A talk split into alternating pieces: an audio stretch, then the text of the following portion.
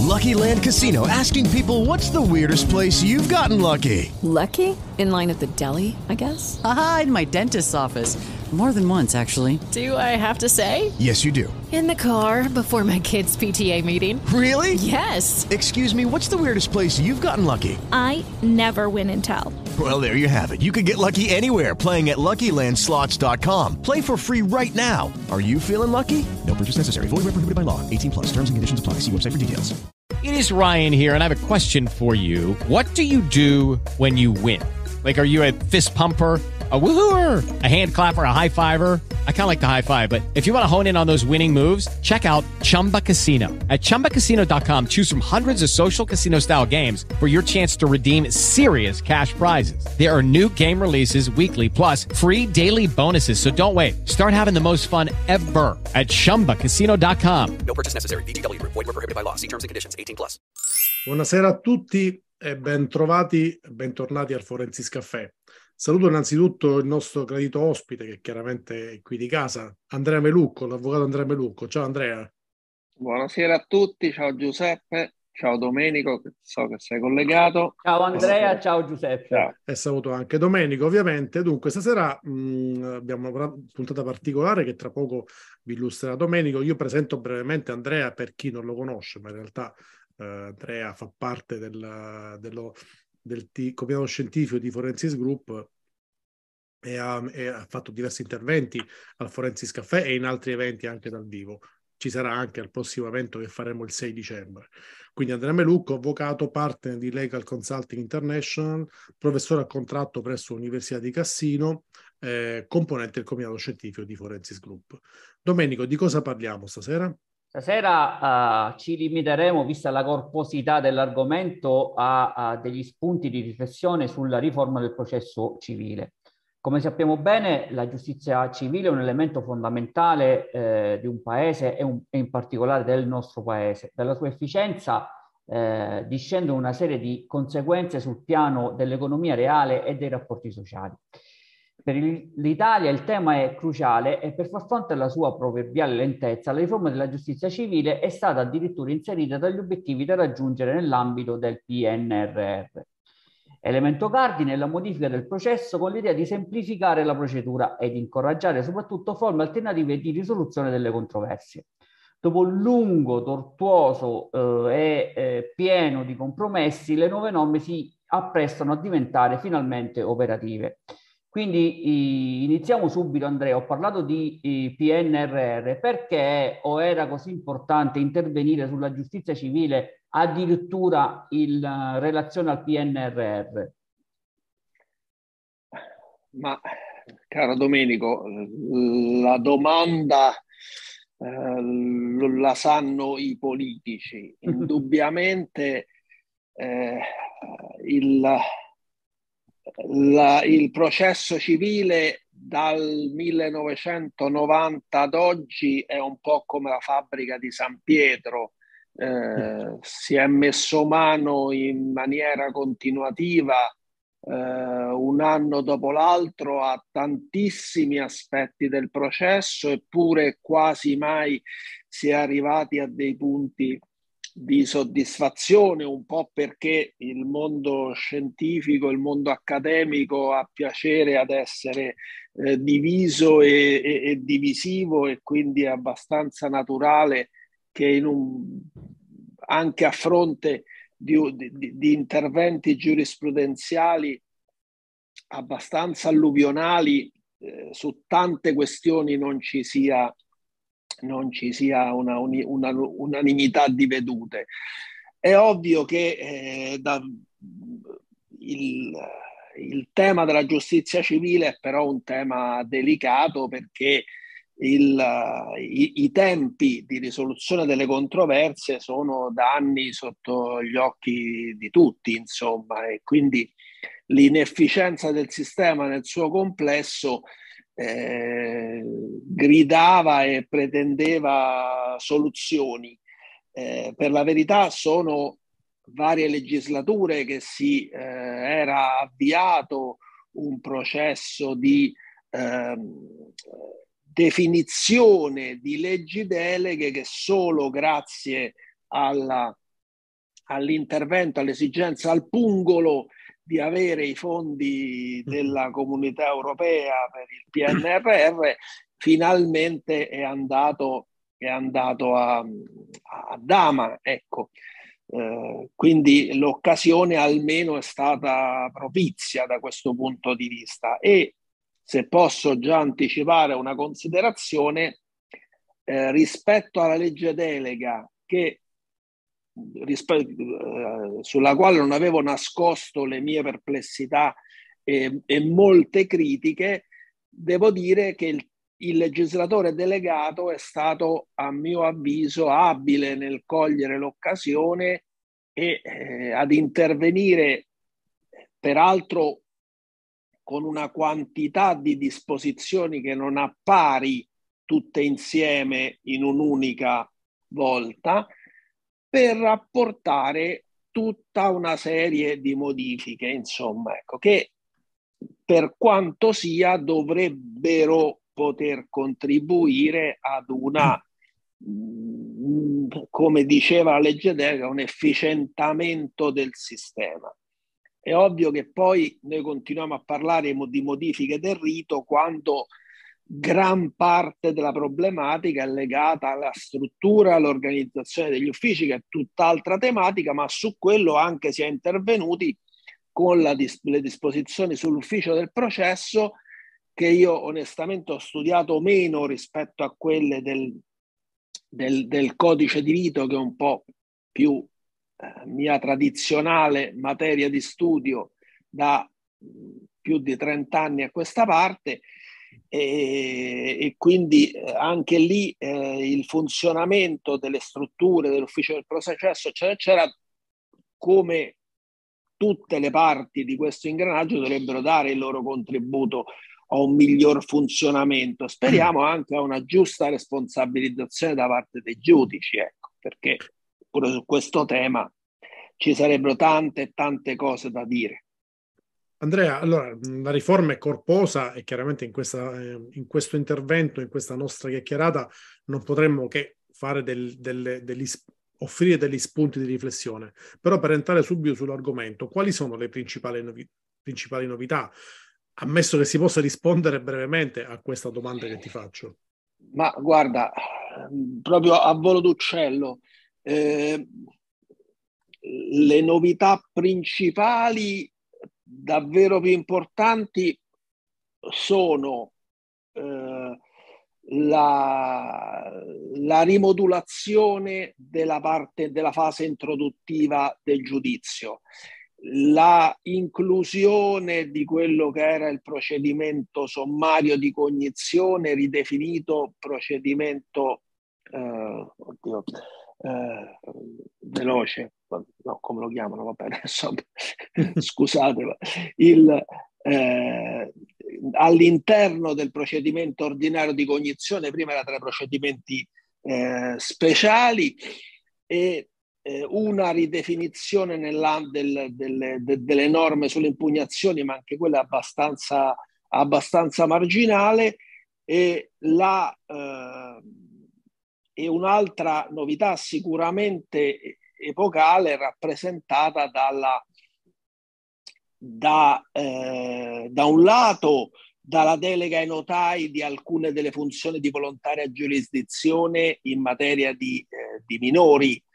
Eh, tutta una serie di autorizzazioni che prima erano di competenza giudice delegato oggi eh, vanno al, a, ai notai eh, naturalmente con possibilità poi di reclamo davanti al, al giudice.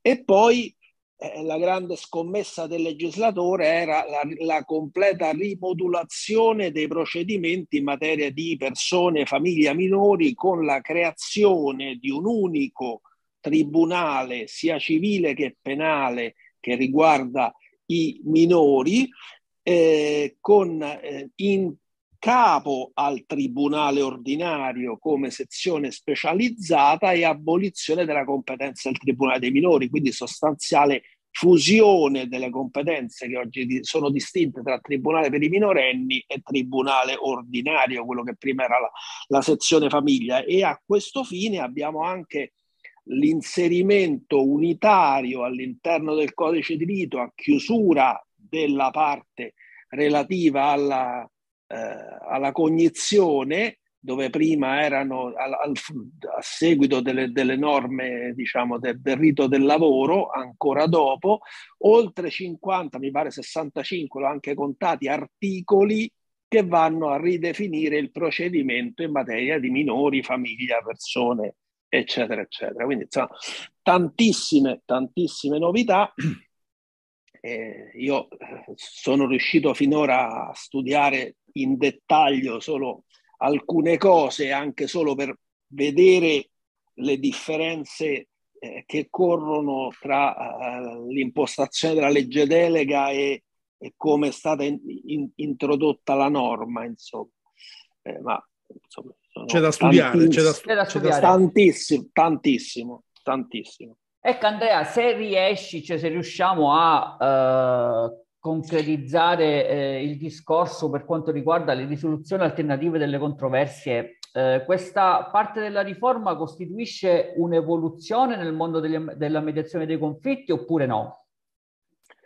Allora, in realtà a mio avviso si tratta tut- di, di, modifiche sostanzialmente di dettaglio o di adeguamento di principi oramai elaborati dalla giurisprudenza. Andiamo per ordine perché chiaramente le novità sono distinte. Da un lato che appariva una novità molto importante, c'è sicuramente all'interno della negoziazione assistita l'introduzione della previsione per gli avvocati di, per le parti di concordare che nell'ambito della negoziazione assistita si possa procedere anche alla eh, raccolta di dei terzi eh, e all'acquisizione eh, di dichiarazioni delle parti, dichiarazioni di natura confessoria. Due discorsi distinti. Per quanto riguarda la dichiarazione delle parti, la legge delega era a tal punto generica da far ipotizzare che in qualche maniera il legislatore volesse anticipare in via stragiudiziale un'istruttoria vera e propria. Così non è. Questo va detto con chiarezza. Cioè il legislatore delegato ha preferito con prudenza mantenere appieno la funzione alternativa e volontaria del procedimento di ADR, qual è la negoziazione assistita, non rischiare di stravolgerlo perché avrebbe dovuto comportare una serie di anche di dettagli normativi maggiori, con la conseguenza che il terzo viene sentito e vengono acquisite le sue dichiarazioni, questo soggetto non viene mai designato come teste o testimone, sempre e comunque come dichiarante o informatore, a riprova di quanto eh, detto. Se non compare, non c'è modalità di, eh, come dire, eh, forzare la sua eh, presenza o sanzionare la mancata presenza. Quindi è tutto mantenuto sull'ambito volontaristico, tanto è vero che una volta che la, il terzo non si fosse presentato, le parti possono chiedere sia al giudice di sentirlo in ambito di della istruttoria diciamo di carattere preventivo, ma ne devono ricorrere le condizioni e soprattutto ciò può avvenire una volta che la negoziazione assistita si sia conclusa senza l'accordo, quindi vuol dire che non c'è mai all'interno durante il procedimento di negoziazione assistita la possibilità di imporre al dichiarante futuro teste di rendere le dichiarazioni. Una volta che queste dichiarazioni sono state rese, naturalmente entrano a far parte potenzialmente degli elementi probatori del successivo giudizio, fermo restando però che siccome avendo queste caratteristiche non c'è stata una previa capitolazione della prova, perché altrimenti appunto rientreremmo nelle complicazioni eh, procedurali del rito eh, contenzioso, non essendoci stata capitolazione, il, la, la prova varrà come dichiarazione scritta, ma il giudice potrà sempre e comunque, come d'altra parte può già fare con i testi che lui ha sentito o con i testi che hanno reso dichiarazioni scritte senza 257 bis, che già prevede la possibilità di chiedere alle parti dichiarazioni scritte all'interno del processo, il giudice è sempre comunque signore sovrano di sentire e risentire le, il, eh, tutte le parti e i testimoni. Certo, naturalmente qui c'è un problema non di poco conto che, di cui non si è stabilito il coordinamento, ecco se possiamo stabilire un flash. S- facciamo l'ipotesi che sia stato prodotto semplicemente il documento con la dichiarazione che viene sottoscritto da tutti gli avvocati presenti secondo le modalità indicate, adesso non vi sto a tediare ma le parti non abbiano indicato quel soggetto come teste e non abbiano capitolato delle prove, articolato delle prove specifiche, il giudice decide di sentirlo. Sulla base di che cosa lo sente? Fa una sorta di libero interrogatorio lui.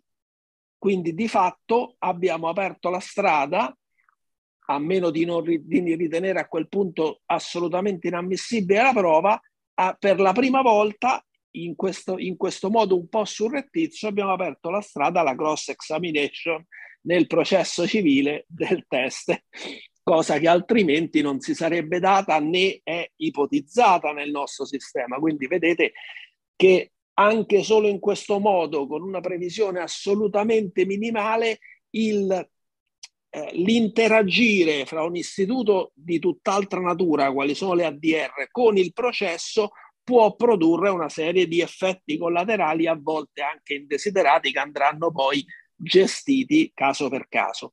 Per quanto riguarda invece la mediazione, si può dire che eh, anche qui il legislatore ha fatto una serie di interventi di limatura, non è intervenuta sulle, eh, sulle questioni essenziali, anzi si è limitata a recepire sostanzialmente gli indirizzi fondamentali espressi in questi anni dalla giurisprudenza e legittimità che avevano sempre interpretato con straordinaria prudenza, c'eravamo peraltro già soffermati su qualcuno di questi arresti in, nei nostri precedenti eh, incontri, eh, ma di fatto sulla partecipazione personale, sul fatto della, che la mediazione debba essere introdotta nell'opposizione al decreto ingiuntivo dall'opponente, eh, il, il, legislatore delegato non ha fatto che eh, riprendere il, eh, le indicazioni del, eh, della Suprema Corte. Comunque, comunque, il tutto in un attento sforzo di riscrittura e risistemazione delle norme anche per eliminare i bis, i ter che si erano determinati in qualche, in qualche caso con la, l'intervento un po' frettoloso del 2013. Eh, si segnala anche che proprio rispetto all'intervento del 2013, questo non è stato mi pare finora segnalato, è venuto meno l'obbligo di assistenza in ogni caso da parte degli avvocati, perché è venuto meno l'inciso dell'articolo 8 che diceva la, la, le parti partecipano a, ad ogni incontro di mediazione assistito dal difensore. Ora è stato invece precisato, accogliendo una delle prime letture della norma eh, de, del 2013, che però non era all'epoca sostenibile, che solo ove condizione di procedibilità l'esperimento della mediazione ai fini del successivo giudizio la parte debba partecipare con, l'avvo- con l'avvocato. Questo che significa? Che viene meno quella, particola- quella stranezza, quell'anomalia che si era determinata per la quale in, nelle cause in relative fino a, a 1100 euro, la parte davanti al giudice di pace ci va da sola. Se avesse dovuto fare una mediazione anche volontaria su quella stessa materia, invece si trovava, o anche comunque eh, vi sono anche materie obbligatorie, pot- potenzialmente, anzi con l'ampliamento delle, delle, ad esempio in materia condominiale. E in, per fare invece la mediazione ci doveva andare con l'avvocato. Questo era stato criticato all'epoca e da un certo punto di vista finalmente il, il legislatore ha posto, ha posto sostanzialmente eh, diciamo, rimedio eh, limitando l'obbligo di partecipazione alle ipotesi di, eh, eh, di obbligatorietà sostanzialmente. Altro aspetto particolare che era sfuggito è che anche, nella, anche la mediazione negoziale, cioè quella prevista da clausole statutarie, diventa condizione di procedibilità. Prima non lo era, adesso invece a tutti gli effetti equiparata, cioè tutte le forme di mediazione, la mediazione obbligatoria, eh, la mediazione eh, delegata dal giudice e ora anche la mediazione prevista dalle clausole statutarie eh, è ob- obbligatoria nel senso che è condizione di procedibilità eh, rispetto al successivo giudizio. Queste Senti, sono... Andrea, Andrea, invece apriamo un altro oh, gr- grande contenitore. Quali sono gli interventi sul processo di cognizione? Allora, eh, o, o, forse sui processi, perché in realtà poi... Qui beh, sì, come, come detto, le, eh, gli interventi sono, sono davvero, sono davvero eh, notevoli, nel senso che qui come il, il legislatore è intervenuto veramente eh, in maniera sistematica e molto diffusa. È chiaro che però gli interventi principali sono quelli che eh, sostanzialmente riguardano il, la fase introduttiva del processo. Per la verità non si, eh, non, non si sentiva oltremodo uno bisogno di intervenire in questa sede, ovvero il grande dibattito negli anni eh, e che aveva agitato le precedenti stesure delle bozze delle leggi deleghe era sempre sostanzialmente eh, intorno a due temi, cioè estensione, prima ipotesi, estensione del rito lavoro a tutte le forme di cognizione ordinaria con le relative preclusioni, ovvero ancora estensione del rito sommario, eh, che oggi si chiama rito semplificato di cognizione, alle, a tutte le controversie. Il legislatore non ha optato per questa, per questa soluzione, eh, né, né, per la prima né per la seconda, ne ha scelta sostanzialmente una terza e mezza, eh, sulla cui tenuta poi verificheremo. Mi spiego, mi spiego meglio intanto. Eh, io personalmente condivido questa scelta e la condivido da sempre. Io ho sempre eh, visto con, non, eh, con disfavore la semplice estensione, che peraltro sarebbe stata soluzione pratica e, e, e, anche in linea con quella della semplificazione e, e, e riduzione dei riti, eh, dell'estensione del rito del lavoro al rito ordinario.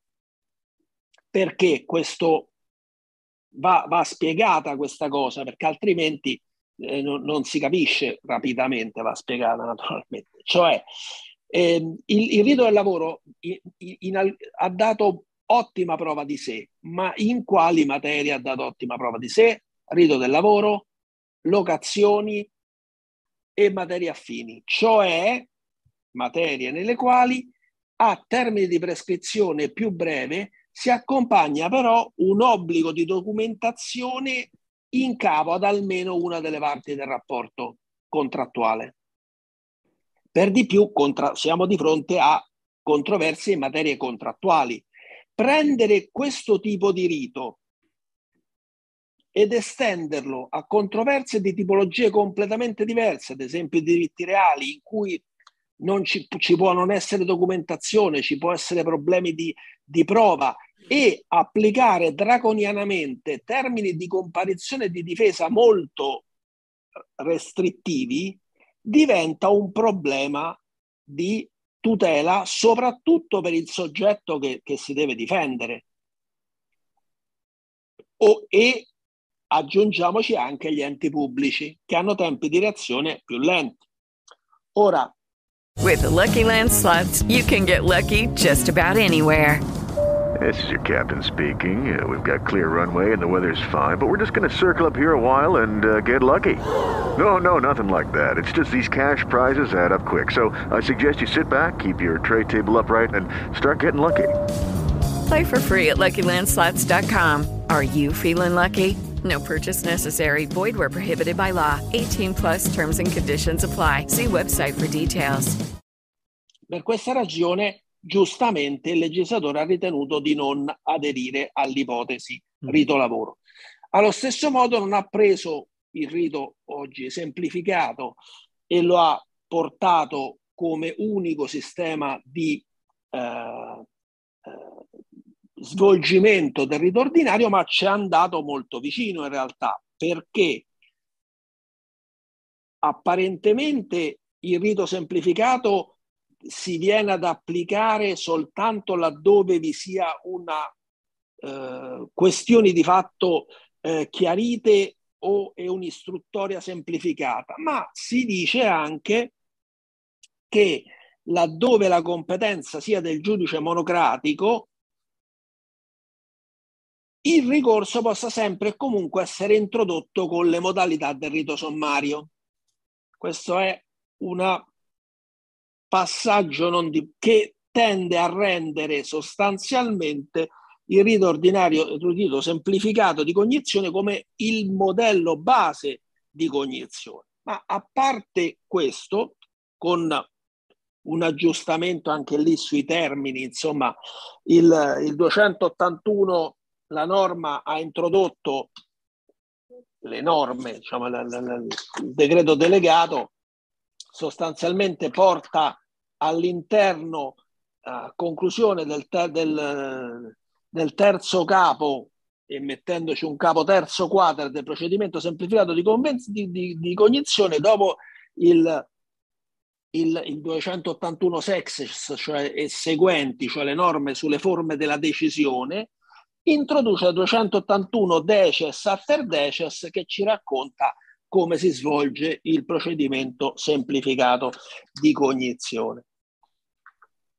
Ma oltre a questo, naturalmente, abbiamo invece la rimodulazione della fase introduttiva del procedimento vero e proprio, mantenuto ancora con la forma della citazione. Mm.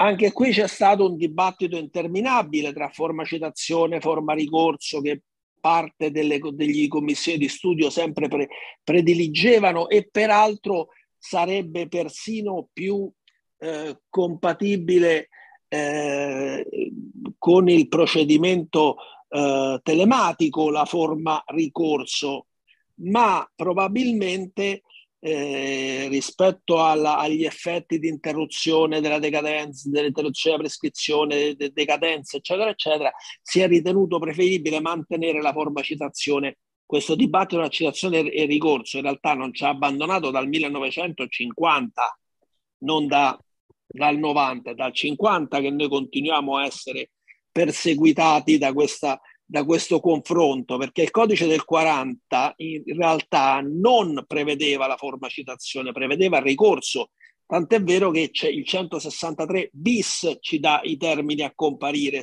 sintomo della modifica introdotta con la novella del 50, che è stata quella che ha riportato la forma introduttiva alla citazione del rito ordinario. Cosa cambia essenzialmente? Qual era il rischio drammatico che abbiamo corso? Rischio drammatico abbiamo corso che leggendo la delega come era scritta, noi ripio- saremmo ripiombati per il processo di cognizione in quello che era il rito societario. Se non ricordate il rito societario con il ping pong mm. de- tra le parti puramente e semplicemente prima de- de- che solo con la richiesta di fissazione dell'udienza interveniva finalmente il giudice? Bene. La legge delega era a tal punto inaccurata da lasciare intendere che si potesse tornare più o meno a, quel, a, quella, a quella soluzione. Soluzione nefasta, ma perché nefasta? Ma perché il ritardo della, de, dell'entrata del giudice sui temi del processo significa ritardare la definizione completa e finale del tema decidendum, con eh, l'esame da parte del giudice e la rilevazione delle questioni proponibili d'ufficio, che chiudono il cerchio del tema decidendum. Quindi, per fortuna, si è previsto fra con l'eliminazione della prima udienza sostanzialmente di comparizione e la, eh, l'originaria previsione delle, dell'equivalente delle memorie 183 sesto comma attuali, cioè quelle di precisazione delle domande e di eh, articolazione delle richieste istruttorie, che pure nel disegno della legge delega sembravano essere poste tutte prima dell'intervento del giudice, quindi, come dico, vado a fare le, le articolazioni di, di, di, prova prima ancora che il giudice magari abbia provveduto sulla chiamata di terzo, sull'integrazione del contraddittorio. Era una follia. Quindi, profittando di una possibilità, una, di una porticina lasciata aperta da come era scritta la legge delega, si è previsto che il giudice intervenga prima, cioè in sostanza la fase introduttiva si svolge così, per chiarirci l'attore notifica la citazione, iscrive al ruolo. Vi è un allungamento dei termini a comparire, quelli che prima erano 90 giorni diventano 120. Perché? Perché a quel punto c'è un primo scambio fra conve- attore convenuto che si deve costituire molto prima rispetto a- ai termini precedenti, ma si è allungato il termine di comparizione e dopo la costituzione dell'attore finalmente interviene il giudice, il quale verifica, svolge sostanzialmente da remoto, senza bisogno di un'udienza, compie tutte quelle verifiche che oggi sono affidate alla prima udienza di comparizione, quindi regolarità del contraddittorio, eventuali nullità nella citazione, nella notifica, nella, nella, negli atti e quant'altro, autorizza eventualmente la chiamata di terzo, se autorizza la chiamata di terzo si slittano i termini ulteriormente come era prima, rileva le questioni eventualmente d'ufficio e a quel punto assegna alle parti i termini per l'integrazione degli atti, delle domande e delle richieste istruttorie e quindi la seconda fase con la definizione del tema decidendo. Ecco, questo poi comporta che eh, l'eventuale eh, svolgimento della, del, de, dell'attività istruttoria poi si pone anche un problema di coordinamento fra il rito ordinario e il rito semplificato, diciamo così, e viceversa, ma è un tema troppo complicato da affrontare in questa battuta. Scusate, mi sono dilungato, ma bisognava cercare di... Sì. Volevo chiarire alcuni concetti. Ecco. Beh, diciamo che non, il legislatore auspica di aver accelerato, ma io ho qualche dubbio, poi vedremo, diciamo, vedremo in concreto questo rito come si svilupperà. Ecco, in base a questo auspicio legislatore, secondo te, eh, Andrea, eh, la riforma eh, rappresenta realmente un passo in avanti o rimangono alcune eh, criticità? Alcune ce le hai già anticipate, ma ce ne sono altre? La criticità, la criticità essenzialmente era e resta nella fase decisoria. Sappiamo tutti che il collo di bottiglia oggi in primo grado, ma soprattutto in appello, ma ancora gravemente in primo grado, è legato ai tempi di decisione delle controversie, nel senso che, ah, pur, che nel momento in cui il rinvio per, per, conclusioni è a un anno, un anno e mezzo nei grandi tribunali, è il segno che il problema non è eh. in quello che si fa prima, ma è in quante cause quel singolo giudice ha sulla scrivania prima di quella che prende in decisione per, da, da, da, da, decidere e questo si vede anche fisicamente se eh, capita di andare negli uffici giudiziari, insomma.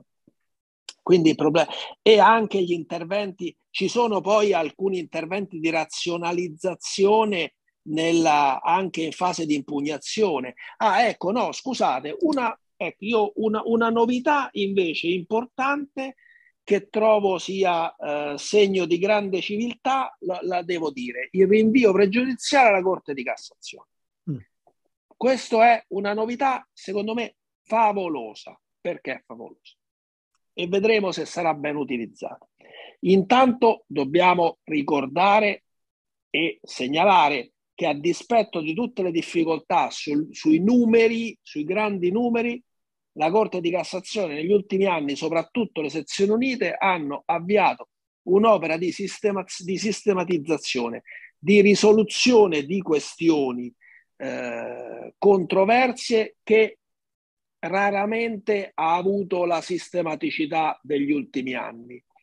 Sono intervenuti su tante questioni in maniera chiara, eh, anche a volte molto diffusa, sentenze di 50, 60, 70 pagine eh, al limite del trattato scientifico che però anche laddove non erano strettamente richieste hanno colto l'occasione per risolvere il problema.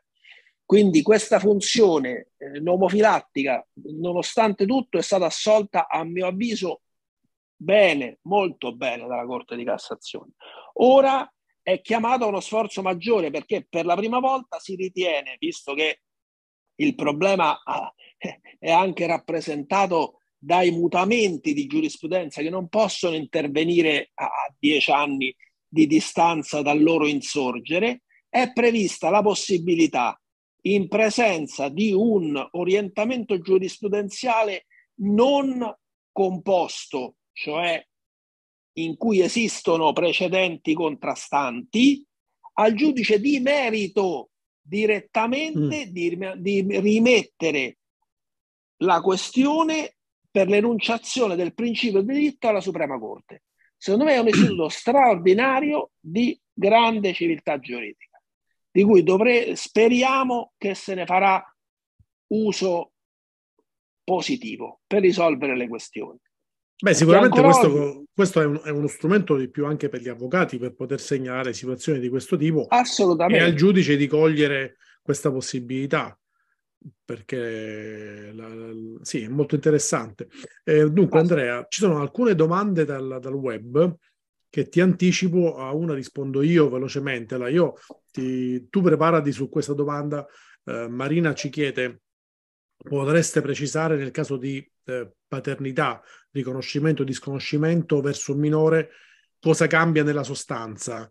Eh, sempre Marina ci chiede se è cambiato qualcosa in termini di responsabilità sanitaria, eh, dove la legge impone il primo tentativo, eh, prima il tentativo di, di, mediazione. Mi pare che su questo tema non sia cambiato nulla. Eh, è cambiata la procedura, ma non la, la parte relativa alla responsabilità sanitaria. Allora, su questo rispondo subito. La, la, la legge Gelli Bianco è stata toccata, ma in termini assolutamente formali, cioè eh, quella disciplina prevedeva, dopo un po' di eh, dubbi nella sua fase di gestazione, l'alternatività come condizione di procedibilità fra il procedimento di mediazione e il, l'accertamento tecnico preventivo 696 bis. Perché ho spento la luce? Non lo so, scusate. Ecco, perdonatemi. Mi si era spenta la luce. E questo non è stato modificato, come, non, come è, stato, è, stato, semplicemente eh, precisato che una volta che, si sia, che il giudice abbia mandato le parti a fare l'accertamento tecnico preventivo che non avevano svolto prima, eh, poi il giudizio deve riprendere nelle forme oggi del rito semplificato di cognizione, quindi 281 deces e seguenti, il riferimento e non più 702 bis e seguenti CPC, ma per il resto lo, lo, è una delle cose che sono andato a guardare con curiosità perché nella delega non era detto nulla, c'è stato semplicemente questo, questo, questo adeguamento.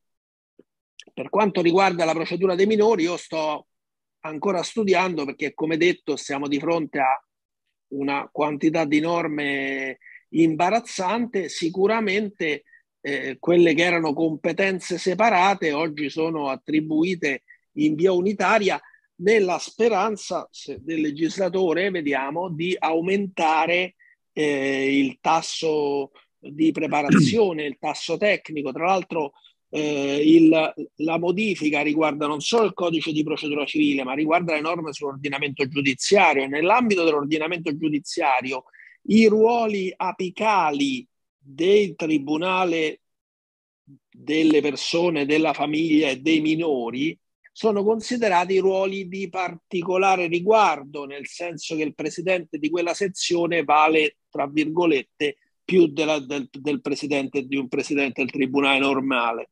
Ecco, per intenderci, nel senso che è, e, e l'esperienza particolare maturata nel settore è considerata rilevante ai fini del conferimento degli, degli incarichi e, e, dei ruoli direttivi in quel settore. Quindi eh, diciamo l'auspicio è quello attraverso la concentrazione di aumentare la specializzazione.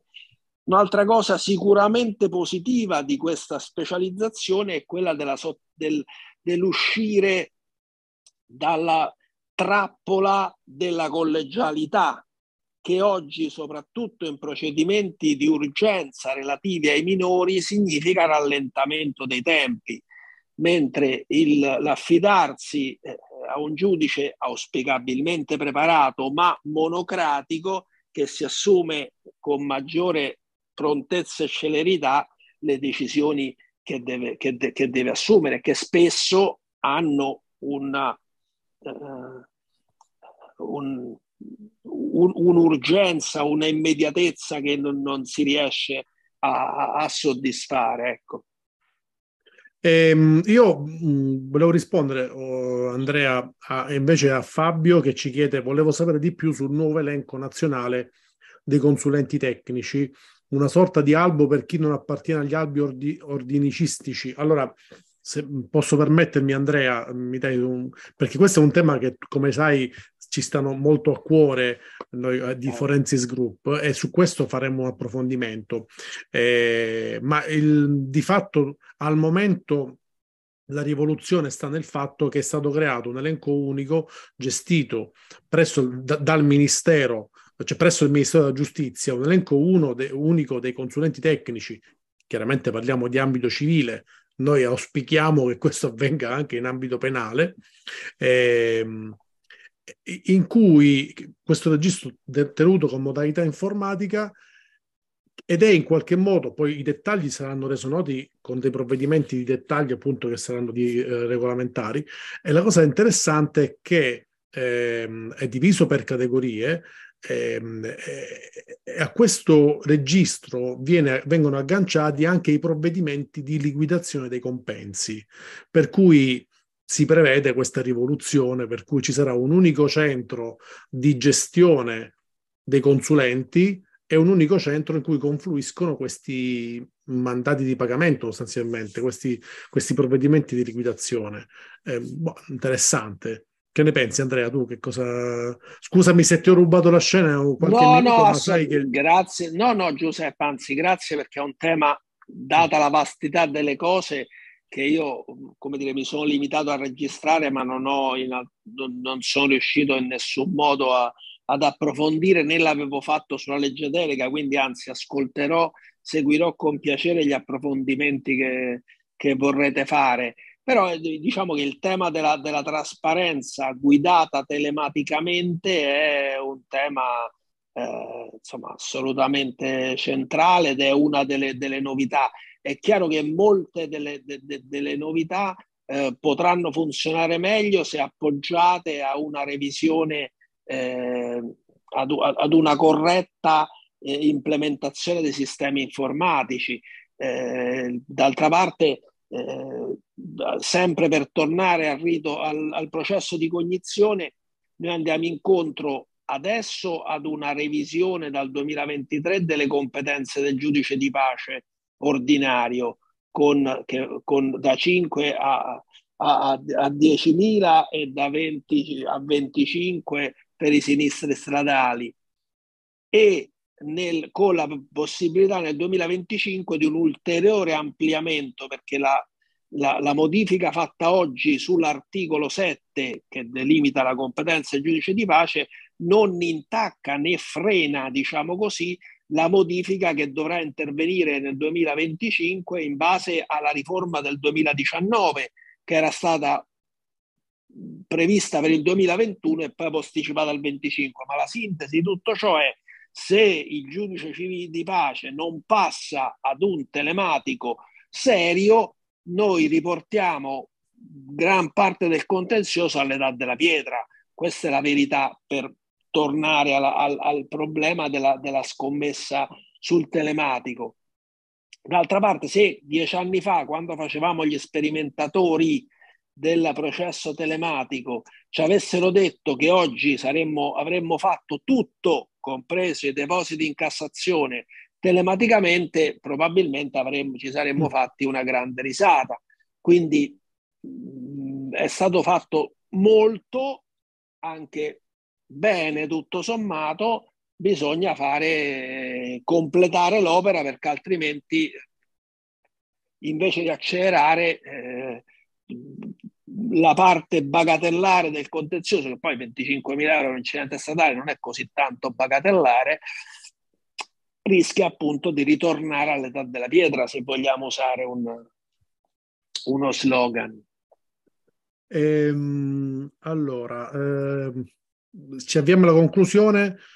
Marina ci chiede, ci sarà un, un, si riferiva sempre al discorso dei, dei, minori, ci sarà una sezione speciale nel tribunale ordinario? Ho capito bene? No, non mi sembra che sia sezione speciale. Mm, ho capito male anche io. Allora, il, sostanzialmente è prevista la costituzione di una sezione presso la Corte d'Appello, di, di un tribunale circondariale e di un tribunale eh, distrettuale. Eh, onestamente non, ho, non, non, non, riesco a capire se, perché non l'ho approfondito se questo comporterà la creazione di una sezione a parte della Corte d'Appello o una sezione della, del, soltanto del Tribunale e poi la Corte d'Appello avrà la competenza eh, di appello perché l'ordinamento giudiziario, per come è scritto, l'ho riletto anche oggi pomeriggio, mi lascia, mi lascia il dubbio. Devo vedere i commenti in materia, ma è una materia che io tratto un po' meno e quindi non sono arrivato a studiarmi eh, nel mese che c'è stato dalla pubblicazione dei decreti in dettaglio questo, questo aspetto. Eh, sost- io credo che siano sezioni specializzate perché sempre il tribunale ordinario, processo ordinario, non è l'istituto, non può essere per così dire un giudice speciale, quindi tecnicamente siamo di fronte a una sezione specializzata. Ecco. Ma eh, allora è una materia che va assolutamente digerita e allora anche grazie agli spunti delle, di chi ci sta seguendo e ha posto le domande ci ripromettiamo due approfondimenti. Il primo è quello che riguarda il tema del, eh, diciamo, del nuovo, chiamiamolo elenco, nuovo elenco dei consulenti tecnici. E un'altra faremo una puntata specifica solo sulle mh, modifiche, credo che siano notevoli, in tema di, eh, di minori.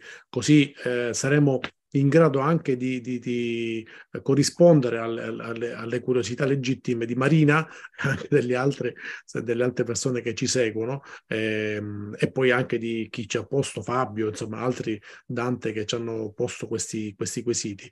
Ehm, mi sembra che siamo abbondantemente oltre l'orario, come eh. sempre quando, quando, parliamo con quando Andrea. C'è Andrea quando c'è Andrea, quando c'è Andrea, Andrea andiamo, andiamo sempre... Quindi andiamo a concludere ringraziando Andrea. Vai Domenico. Io ringrazio sentitamente Andrea che nonostante la complessità e la corposità dell'argomento ci ha fornito ottimi spunti di, di riflessione. Io do appuntamento a tutti alla settimana prossima, giorno 21 novembre alla solita ora. Parleremo di balistica forense e della sua importanza eh, nell'analisi della scena del, del crimine. Ciao Andrea, ciao Giuseppe, eh, vi ringrazio, alla prossima. Buona grazie serata, grazie. Buona serata, viva Forensics. grazie, grazie Andrea, ciao, ciao Domenico. ciao. ciao.